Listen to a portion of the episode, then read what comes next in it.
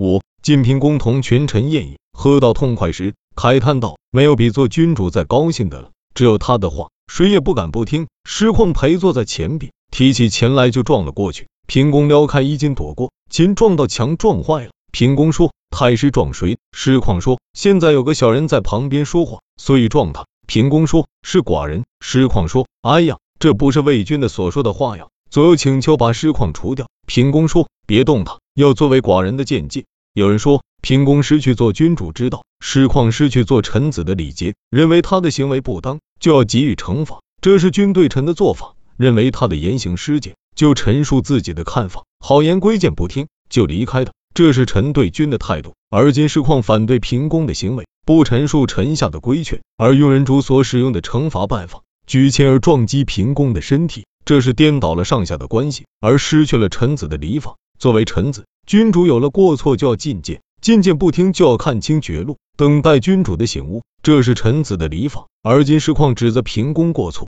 举琴接近平公的身体，即使是严父也不会如此对待子女，而师旷却撞在君主身上，这是大逆不道。臣子做了大逆不道的事，平公还欢喜而且顺从他，这是失去了君道。所以平公的事不可以张扬。这是君主听凭臣下说犯了错误，而不觉察自己的过失失况的事，也是不可张扬的。是奸臣习用极谏而掩盖他杀君之计，这不可以称为两种明智之举，而是两方面都失误。所以说，平公失去了为君之道，失况失去了为臣之力。六，齐桓公当政时，有个没有做官的读书人叫小陈纪，桓公去了三趟也没有见着他的面。桓公说：“我听说布衣之士不会看清绝路。”就不能轻视大国君主，大国君主不爱好仁义，也不可能谦恭的敬重没有做官的读书人。于是去了五次，才见到小陈纪。有人说桓公不懂仁义，要说仁义是忧虑天下之害，奔赴国家之难，不必卑微的地位和屈辱的待遇，这才叫做仁义。所以伊尹看到中原混乱，才通过做厨师的途径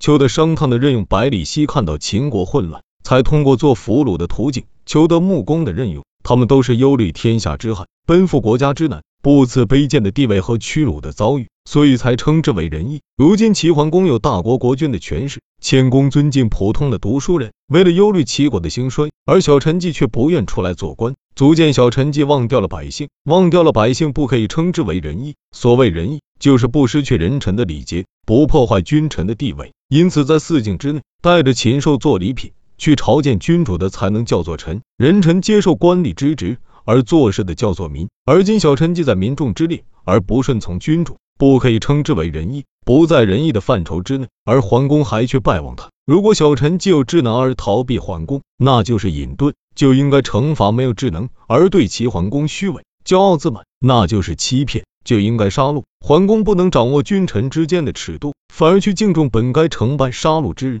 这就是桓公用清君无上的坏风气来教化齐国，并不是为了把齐国治好。所以说，桓公不懂仁义。七，迷姬之战，韩献子将要杀人，妾献子听说了，就驾车前去救人。等赶到了，人已经杀了。妾献子就说：“为什么不示众了？”他的车夫说：“你来时不是要救他吗？”妾献子说：“我能不为韩献子分担一些责难吗？”有人说，妾子的话不能不加以分析。并不是分担责难，韩子要杀的人，如果有罪，就不该去救救有罪的人，就是败坏法纪，法纪败坏，国家就会混乱。如果没有罪，就不应该说示众，说示众是加重无辜，加重无辜，百姓就会怨恨，百姓怨恨国家就要危殆。窃子的话不是危害国家，就是使社会混乱，是不可以不加分析的。况且韩子要杀的如是有罪的人，窃子去分担什么？杀的如果不是有罪的，那么已经杀了。然后妾子才道，那就是对韩子的责难业已形成了，而且妾子是厚道的。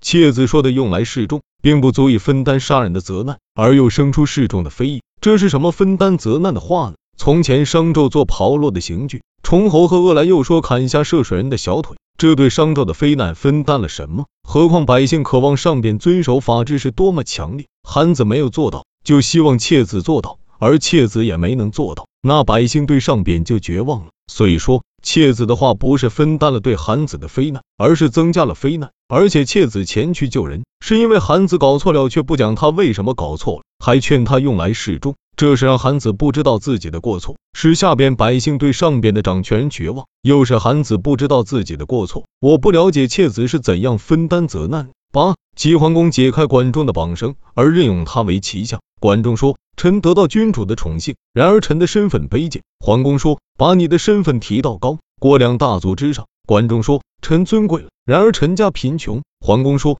把集市税收的十分之三分给你。”管仲说：“臣富裕了，然而君对臣疏远。”于是桓公立管仲为仲父。萧睿说：“管仲认为贱不可以治贵，所以请桓公把他提到高。国两大族之上认为穷不可以致富，所以请桓公赐给他十分之三的集市税收。认为和公卿疏远不可以治公卿，所以请求立为仲父。管仲并不是贪得无厌，而是为了便于治国。有人说，现在让奴仆奉君主的命令去告知卿相，没有敢不听从的。”并不是倾向卑贱而奴仆高贵，而是他们承受君主的命令，谁敢不听从？如果管仲治国不是由于桓公的意志，那就等于无君，国家无君是无法治国的。如果依据桓公的威势，下达桓公的命令，就是奴仆也能取信于民。为什么非得等待有了高与高国两大贵族的身份和重父这样尊贵的地位才能行令？当代的形势都成那样的小吏下达诏令时，不必尊贵，也不欺侮卑贱的人，所以办事合乎法度。即使是宦官，也可以使卿相惜；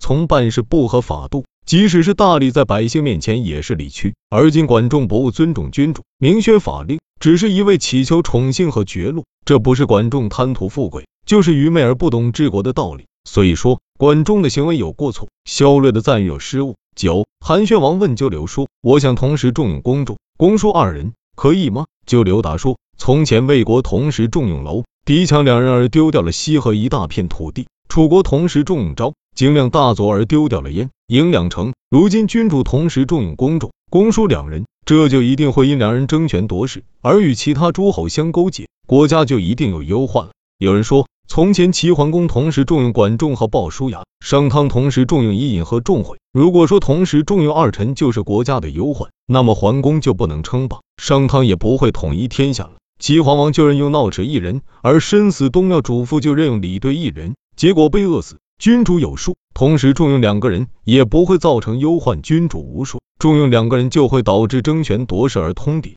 重用一个人就会专权独断而被劫持，以致被害。现在应留无数规劝主上，却让君主不要同时重用两个人，而独重用一人。这样要是没有丧失西河火焰，引的忧患，就一定会有杀身、饿死之祸。这就是鸠留没有真知灼见的缘故。